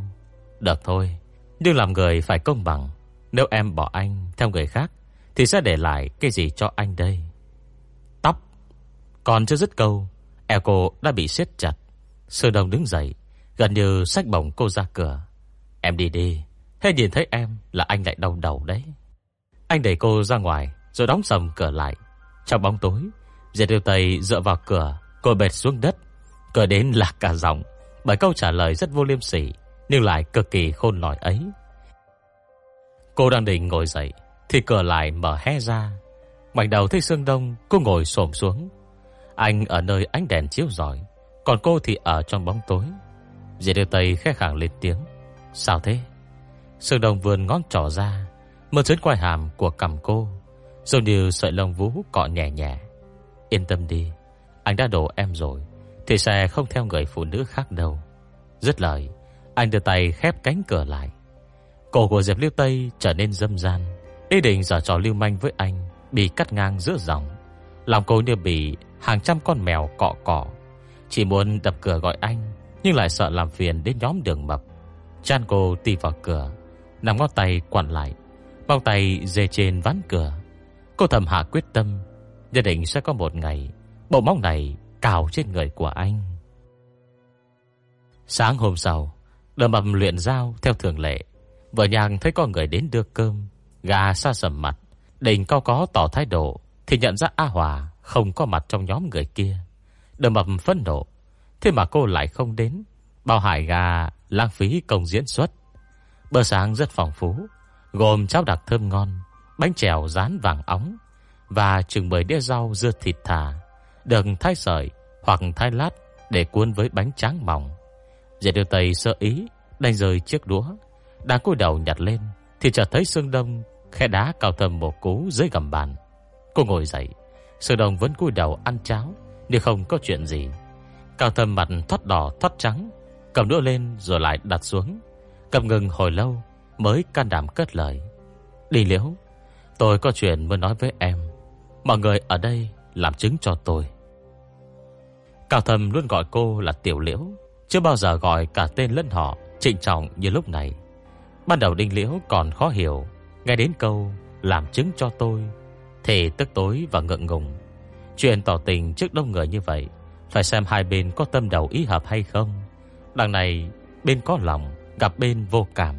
Cũng không có mắt quan sát, Thì chẳng khác nào Trọng cho người ta ghét thêm.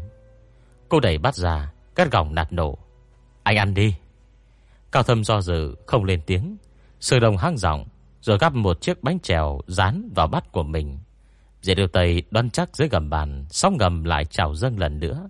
Bởi vì người cao thâm thoáng lắc lử Sau chốc lát, Anh ta lại cất lời. Thật ra từng nói với tôi, Chờ em lớn thêm chút nữa, Muốn gả em cho tôi.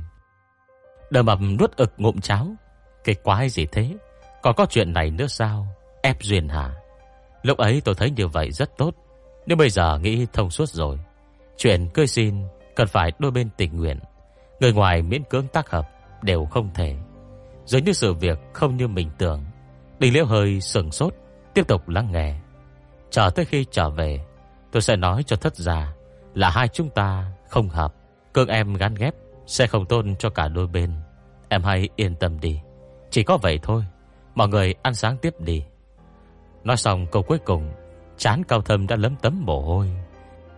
Đình liễu sưng sở hồi lâu, Mới điểm tính ở một tiếng.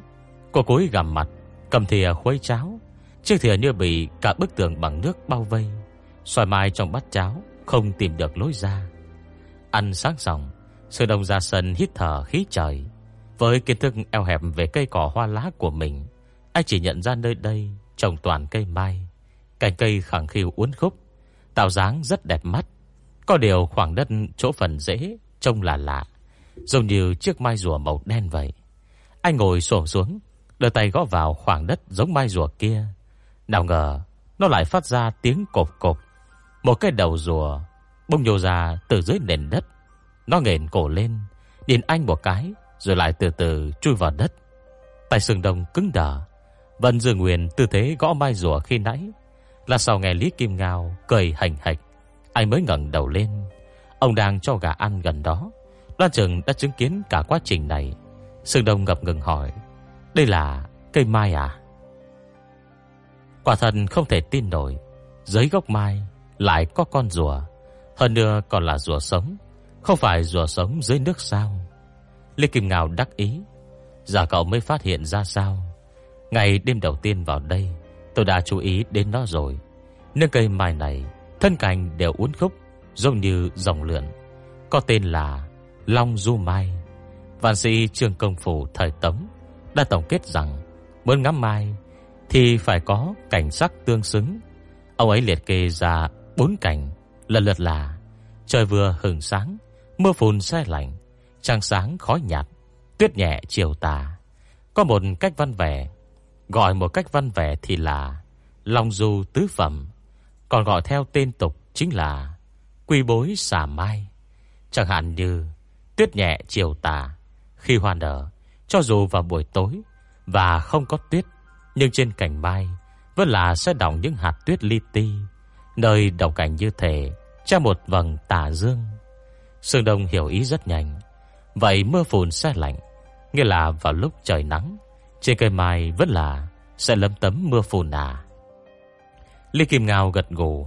Đúng vậy, Hơn nữa sau khi cây nở hoa, Con rùa này có thể chui ra khỏi lòng đất, Đội cây mai bỏ khắp nơi. Nếu cậu lười đến đây ngắm hoa thì nó sẽ tự bỏ đến trước mặt cậu. Giống như liêu quang, Nó cũng nằm ở trong tập đầu Của bác cổ yêu giá. Sơn Đông đứng dậy, Đúng là thú vị. Trên đời này, Quả không có chuyện gì là tuyệt đối.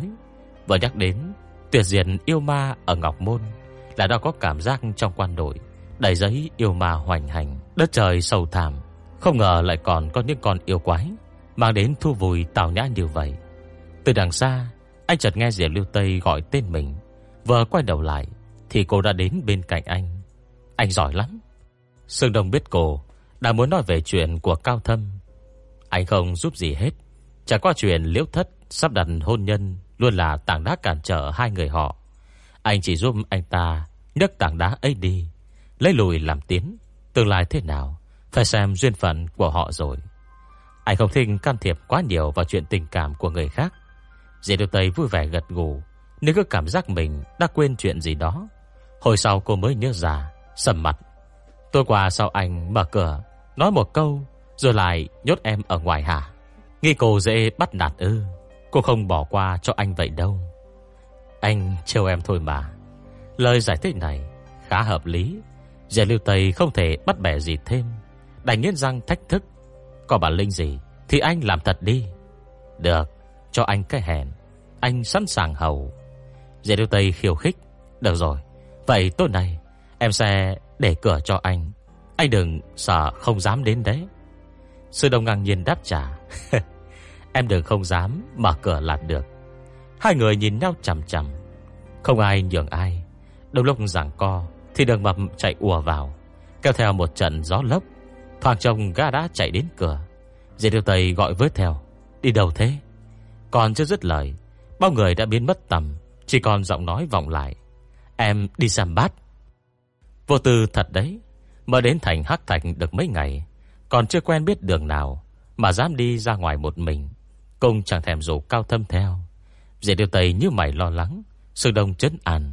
Yên tâm đi, Vũ Lâm về sẽ cử người trông chừng mà. Đầm ẩm bị Vũ Lâm về Cản lại ngoài cửa thành Với lý do phải báo cáo cho cấp trên. Báo cáo thì cứ tự nhiên, Việc gì phải gọi A Hòa đến kia chứ? Đầm ầm trận mắt, Sao cô lại đến đây? A Hòa cũng hách mũi lên trời. Anh tưởng tôi muốn đến à? Triệu Lát Tiên Sinh đã ra lệnh, Chúng tôi phải theo sát các anh. Đầm ầm chán ghét, Vậy đừng cử chim bổ câu trắng cho tôi. Tôi cần người mặc đồng phục Có hình chim ưng cơ.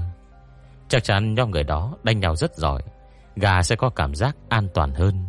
A Hòa khinh thường. Manh điều vệ Chỉ bảo vệ người có thân phận cao cấp. Tôi hộ tống người như anh Là đã nể nang lắm rồi. Anh không cần thì tôi đi đây. Cô Toàn bước đi. Nhóm lính gác cửa, Mặt mày hầm hầm, cứ như gì ghẻ.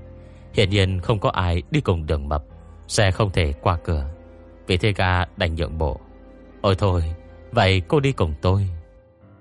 Gà xe coi cô như thể ra vào. Đến chợ đông đúc thì cắt đuôi. Đến lúc đó Cô sẽ bị triệu quan thọ mắng té tát, Biết đâu còn bị trừ lương nữa. Xem như chút giận giúp gã. Đầm mập tự khen mình thật thông minh. Vừa vào chợ Tây Gà cố ý lẻ mề, Đi quanh co, Quên không nói mình muốn đi đâu. Còn chuyên chen chúc vào mấy cái nơi đông đúc vô vị. Chỉ môi quyển sách nấu ăn Bà gã cũng hí hừng là tới lật lui. Sau lại hóng hớt len lỏi Giữa đám đông xem chủ quán đánh nhau. Cuối cùng còn tranh cãi với nhân viên tiệm bánh hoành thánh, Xem bỏ lát vào nồi hay vào bát ngon hơn. A Hòa chán ngán, Ngáp dài ngáp ngắn Rồi mắt xoay cổ, Quay đầu nhìn sang cửa hàng gần đó. Thế là đường mập bại nhân cơ hội này, bỏ trốn. Võ công trong thiên hạ, Chỉ có nhanh là không phát được. Nếu gà nhanh hơn A Hòa, Thì sẽ thắng thôi. A Hòa hồ lớn, Đường mập, Anh đứng lại cho tôi. Cô quá coi thường chỉ số thông minh của gã rồi làm sao gã lại thích ăn hoành thánh kia chứ? Chẳng qua vì vị trí cửa tiệm đấy thuận lợi. Dòng người qua lại như mắc cười. Đi vài bước là ra vào con phố buôn bán khác, Mà những cửa tiệm trên con phố ấy Đều có cửa sau. Sau một hồi rẽ cua vòng vèo, Thấy bóng dáng A Hòa phía sau đã mất hút. Đầm ẩm vênh váo đắc ý, Giả bương chạy đến tiệm đồ sứ hôm qua. Vừa gặp ông chủ, Mặt đà đã sáng rỡ. Cây bàn hình trái xoan. Ông chủ tươi cười, Bưng hộp gỗ sau quầy ra.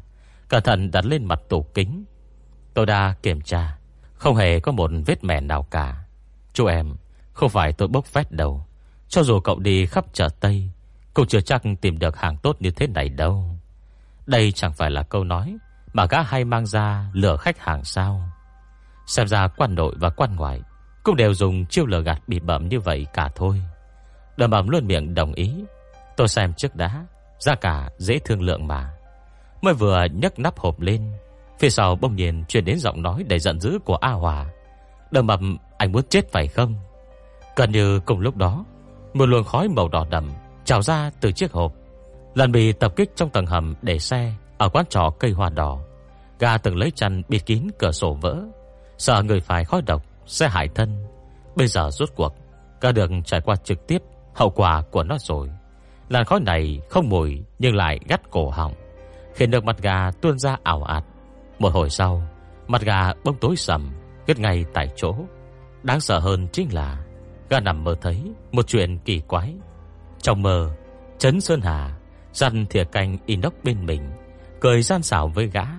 Tiếp đến, Hai cánh gà nâng nồi chảo to tướng Lên, rồi úp ngược xuống. Toàn thân gà lò thỏm bên trong nồi.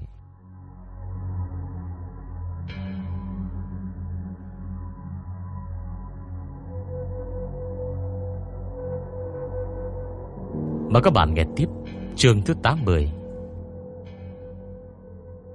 Khi tỉnh lại, Đầm mập nhận ra mình Nằm trên tấm chiếu cói trong địa lao.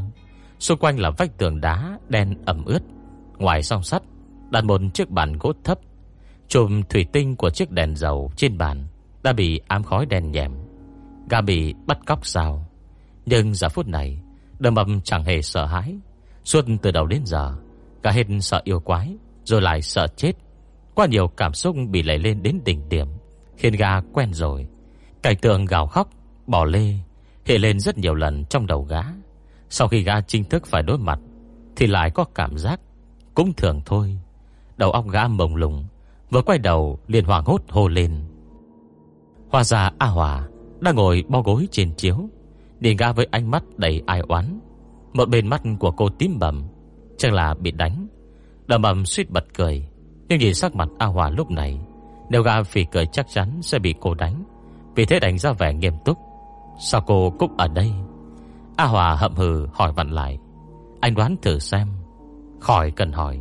Đầm ầm cũng đoán được đại khái tình hình khi ấy. Có lẽ cô muốn cứu gã Để mới bị bắt. Gã ló đầu ra ngoài quan sát. Địa lao này không lớn. Có cầu thang đi thông lên trên. Lôi ra bị bịt kín bằng tấm sắt. Át hẳn bên ngoài, cũng bị khóa rồi. Đâm âm lầm bầm, Kẻ nào âm mưu bắt cóc mình nhỉ? Lẽ nào là mắt bò cạp sao? A Hòa chỉ ơ cột lùn Đâm ập thắc mắc. Không phải cô đánh nhau giỏi lắm sao? A Hòa tức tối. Ai không thấy phù hiệu lông vũ Trên đồng phục của tôi à? Chim bổ câu, Chủ yếu đưa tin và theo dõi thôi. Tôi không thuộc mãnh điều vệ, Và lại chúng ta có sẵn chuẩn bị rồi. Tôi đánh không lại là quá bình thường. Bây giờ đừng mập mới hối hận không thôi. Đáng lẽ tôi nên rủ lão cao đi cùng mới phải chứ. Cũng không đúng. A Hòa nói đối phương đã có chuẩn bị sẵn, Tức là họ đến một bắt một, Đến hai bắt hai. Môi duyên gượng ép của Cao Thâm vừa dặn nứt Đừng để anh ta gặp tay bay và gió nữa thì hơn. Đầm ẩm cũng tự biết vụ bắt cóc này Không phải nhắm vào gã, Bởi vì cả đời gã gần như chưa bao giờ rời khỏi Tây An, Chỉ buôn bán ở phố Chủ Tước Tuy đôi khi có làm chuyện thẹn với lương tâm, Nhưng không đến nỗi đắc tội với mắt bỏ cạp Vì vậy gã đưa ra kết luận, Vụ bắt cóc này Tuyệt đối nhắm vào với Vũ Lâm Vệ Hoặc Diệp Lưu Tây đây mà Gã hỏi A Hòa, Trước kia đã xảy ra vụ bắt cóc tương tự chưa? A Hòa hử mũi. Gần đây đội tuần tra đêm của Vũ Lâm Vệ chúng tôi bị giết mấy người. À tình nhân thanh chi của Giang tràm rất lợi hại. Là trước còn trả trộn được vào thành Vũ Lâm về, Đồng thời làm bốn người phe chúng tôi bị thương nặng. Bọn chúng không ra tay thì thôi. Một khi đã ra tay thì y như rằng sẽ giết chóc máu mè. Bắt cóc A. Nhân vật tép riêu như tôi đáng để bắt cóc sao? Chắc thơm lầy từ anh đấy. Vậy đúng rồi. Tám phần là bọn chúng nhắm vào Diệp Lưu Tây. Hình như bên trên có đồng tính Đầm bầm thoáng căng thẳng, Dặn dò A Hòa. Tôi bảo này, Nếu người của bắt bỏ cạp đến tra hỏi, Cô phải cố gắng hợp tác. Thái độ phải mềm mỏng, Đừng ngang ngạnh, cứng đầu. A Hòa phỉ nhổ. Tôi khinh, Tại sao tôi phải hợp tác với bọn chúng? Đầm bầm khinh thường. Cô có thể linh hoạt chút được không? Bị cho hoang đuổi, Phải phân tích tình thế. Cô đánh thắng được nó, Thì đánh cho nhiều tử. Đánh không lại, còn muốn lấy trứng trọi đá à? Sai hoàn toàn. Phải giữ sức đợi thời cơ đánh trả chứ. Đúng không? A Hòa ngập ngừng. Cũng đúng. Vì vậy, chúng ta cần phải ứng biến linh hoạt. Tình thế không như ý, Thì phải giả bộ tươi cười nịnh nọt. Hạ thâm bản thân không mất mặt đâu. Chờ chúng buông lòng cảnh giác. Cô pha gạch vào chỗ hiểm của chúng. Chẳng phải xe thoát thân sao? A Hòa bị gã hỏi khó, Nên không biết trả lời thế nào. Đôi khi lời lẽ của đường mập hơi thô thiển. Nhưng nghĩ kỹ, Vẫn khá có lý.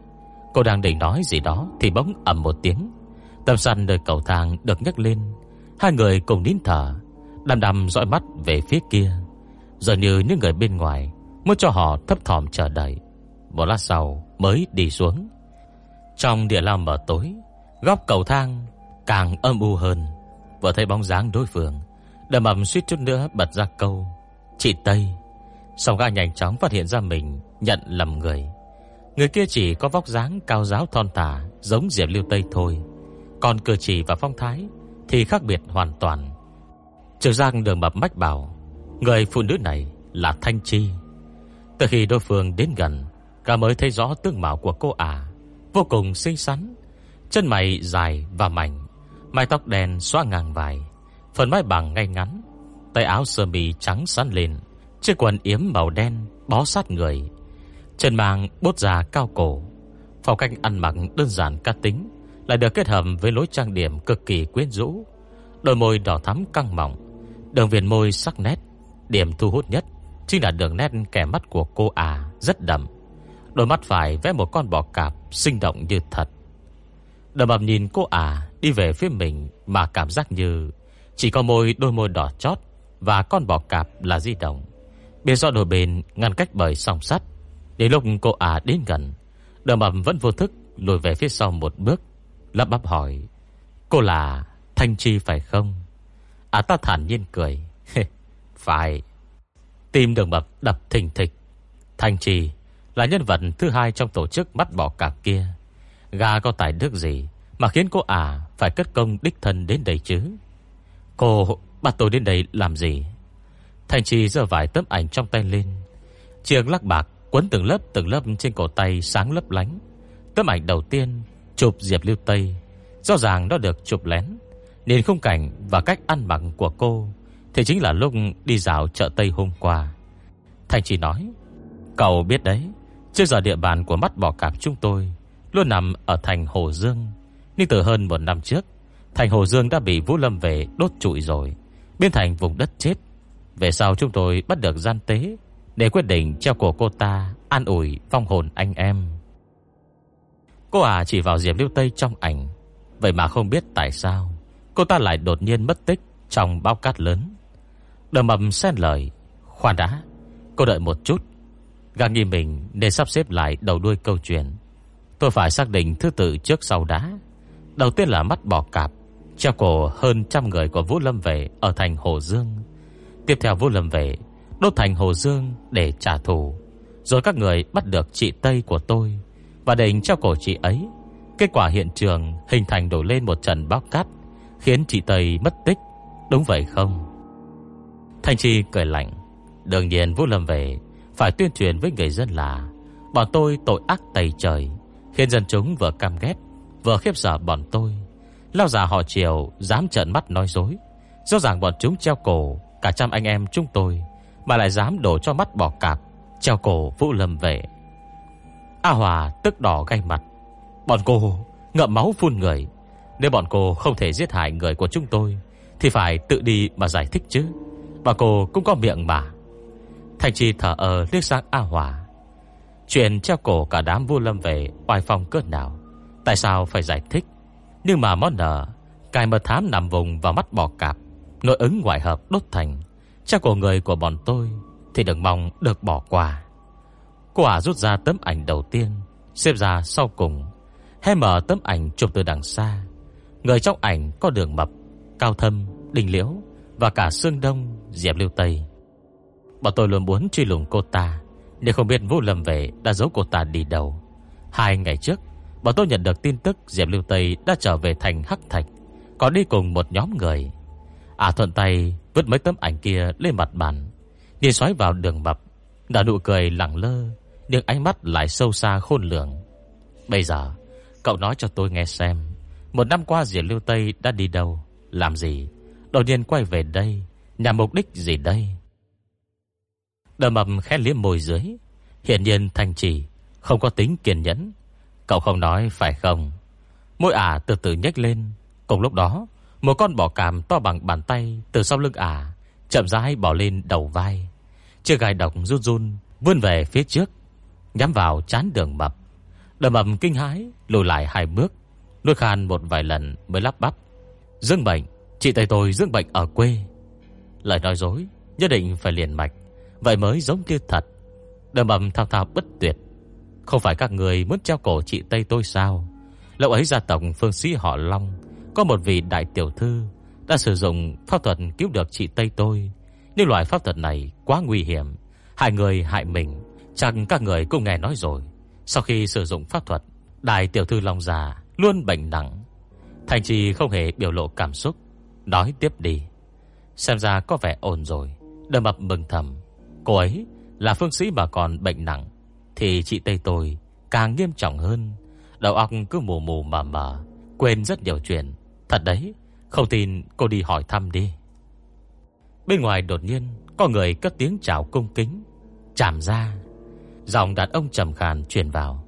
Thành chi đâu, Em cần gì can dự vào chuyện nhỏ nhặt này? Vừa dứt lời Thì người đã vào đến nơi. Đầm mầm tròn mắt thẳng thốt. Gái những tưởng Giang Tràm là một tên cao to vạm vỡ, Giết người không ghê tay, Chứ không phải như kẻ trước mặt này.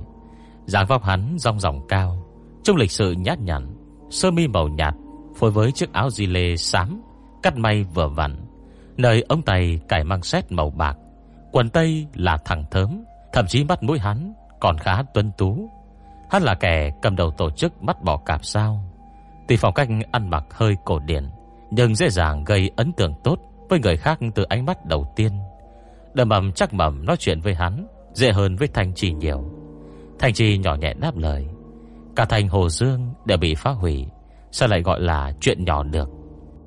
Y anh là chưa bắt được Diệp Lưu Tây, Không cần em phải đích thân thẩm vấn loại tép diêu này. Giang Trạm đi đến bên cạnh bàn, Cầm tấm ảnh Diệp Lưu Tây lên xem kỹ. Trông có vẻ sống tốt đấy nhỉ? Là nhìn về phía đường mập. Còn giữ lại hắn làm gì?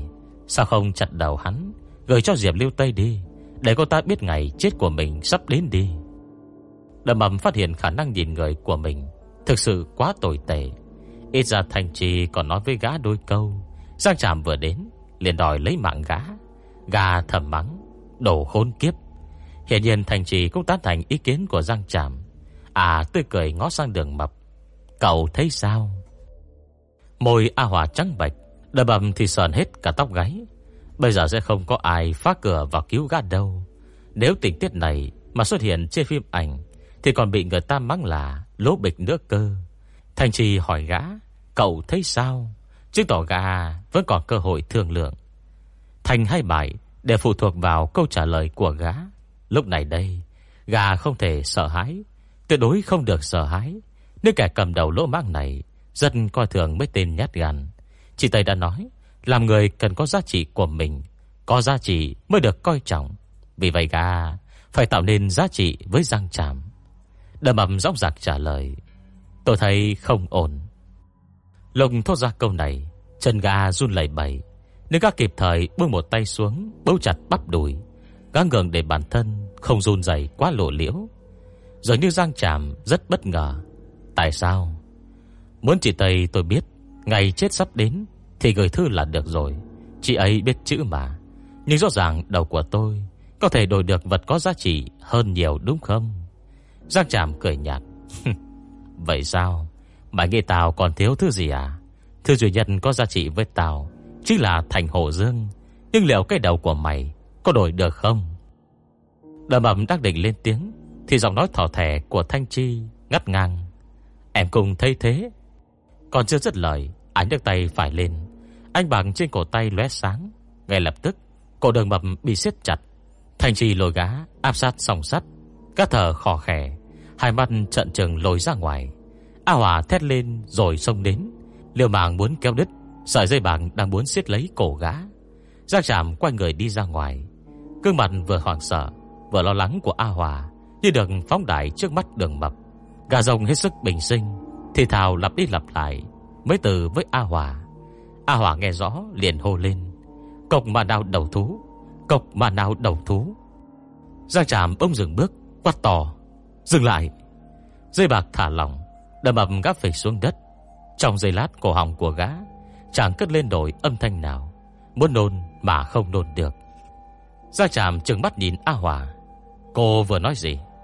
A Hòa rưng rưng nước mắt, Chỉ vào đường mập. Hỏi anh ấy, là anh ấy nói. Đường mập từ từ bỏ dậy. Các quệt nước rái chảy ra nơi khoét miệng. Do vừa rồi mất kiểm soát, Khịt mũi, ngẩng đầu nhìn Giang tràm. Anh không biết à?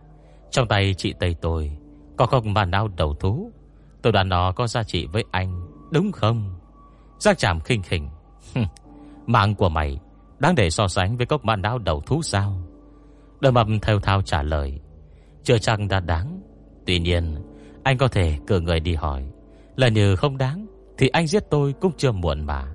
Dù sao tôi Không chạy thoát nổi tay các người. Xong lời như chị Tây chịu đổi nó lấy tôi thì sao?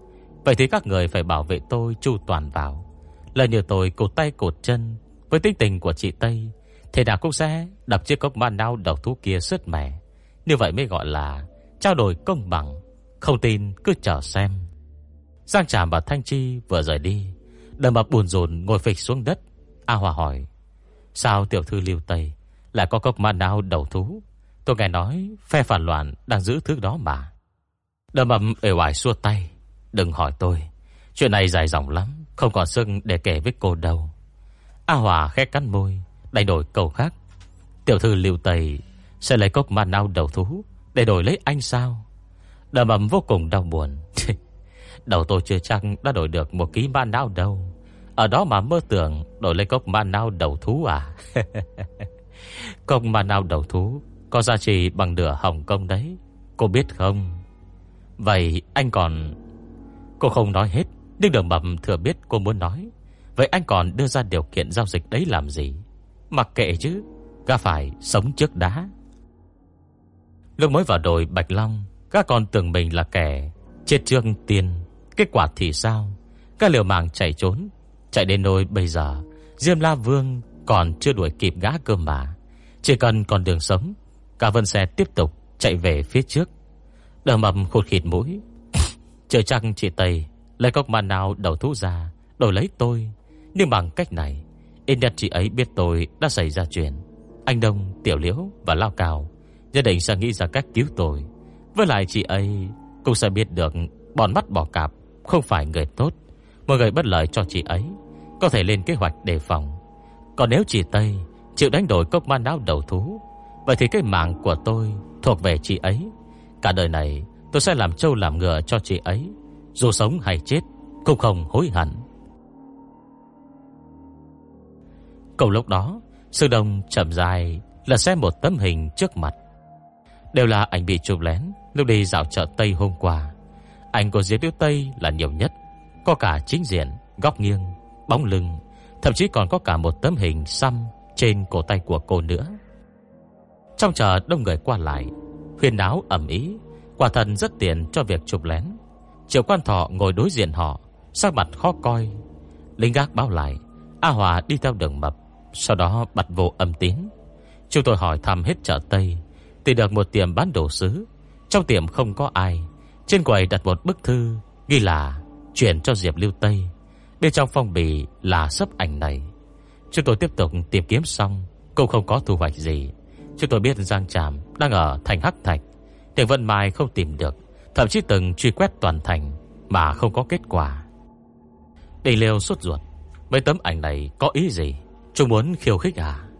Cao thầm có chút lo âu. Cô Tây, Đầm ẩm sẽ không gặp nguy hiểm chứ? Dạy điều Tây bình tĩnh trả lời, Khó nói lắm Việc này phải xem mắt bỏ cạp Muốn thế nào. Nếu chúng muốn dạ oai Phủ đầu với tôi, Thì chắc ngày mai thi thể đường mập Sẽ được vứt ngoài cổng nhà chúng ta. Còn nếu muốn bắt cóc để đòi điều kiện trao đổi, Thì sẽ có hành động tiếp theo. Vì thế chúng ta chỉ còn cách chờ đợi. Vành mắt đình liễu liền đỏ hoe. Sơn Đông đặt ảnh xuống, Hỏi triệu quan thỏ Phải chăng thành vũ lâm của các người có nội ứng? Bởi tối chúng tôi vừa đến, Sáng hôm sau đi dạo phố, Đã bị người ta chụp lén. Hôm sau nữa thì cả đường mập lẫn A Hòa đều mất tích. Các sự việc liên tiếp diễn ra, Quá liền mạch thì phải. Triệu quan thọ gật đầu. Đúng vậy, Hiện tại chúng tôi đang nghi ngờ hai người. Đầu tiên là A Hòa. Cô ta biết hành trình của cô cậu Là cùng bị mất tích với đường mập. Không cần ông ta nói tiếp Sơn Đồng cũng đoán được người thứ hai là ai.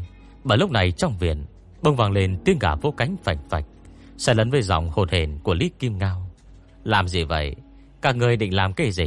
Thả tôi ra, Tôi có lệnh bài của phương sĩ, Tôi là họ hàng của nhà lão Lý đấy.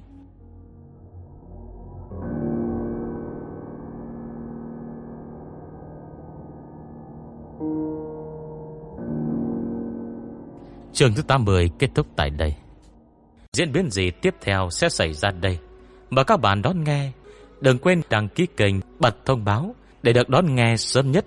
Còn nếu các bạn thấy hay, thì hãy chia sẻ và donate ủng hộ để có kinh phí duy trì việc đọc. Thông tin donate thì có để ở dưới phần miêu tả.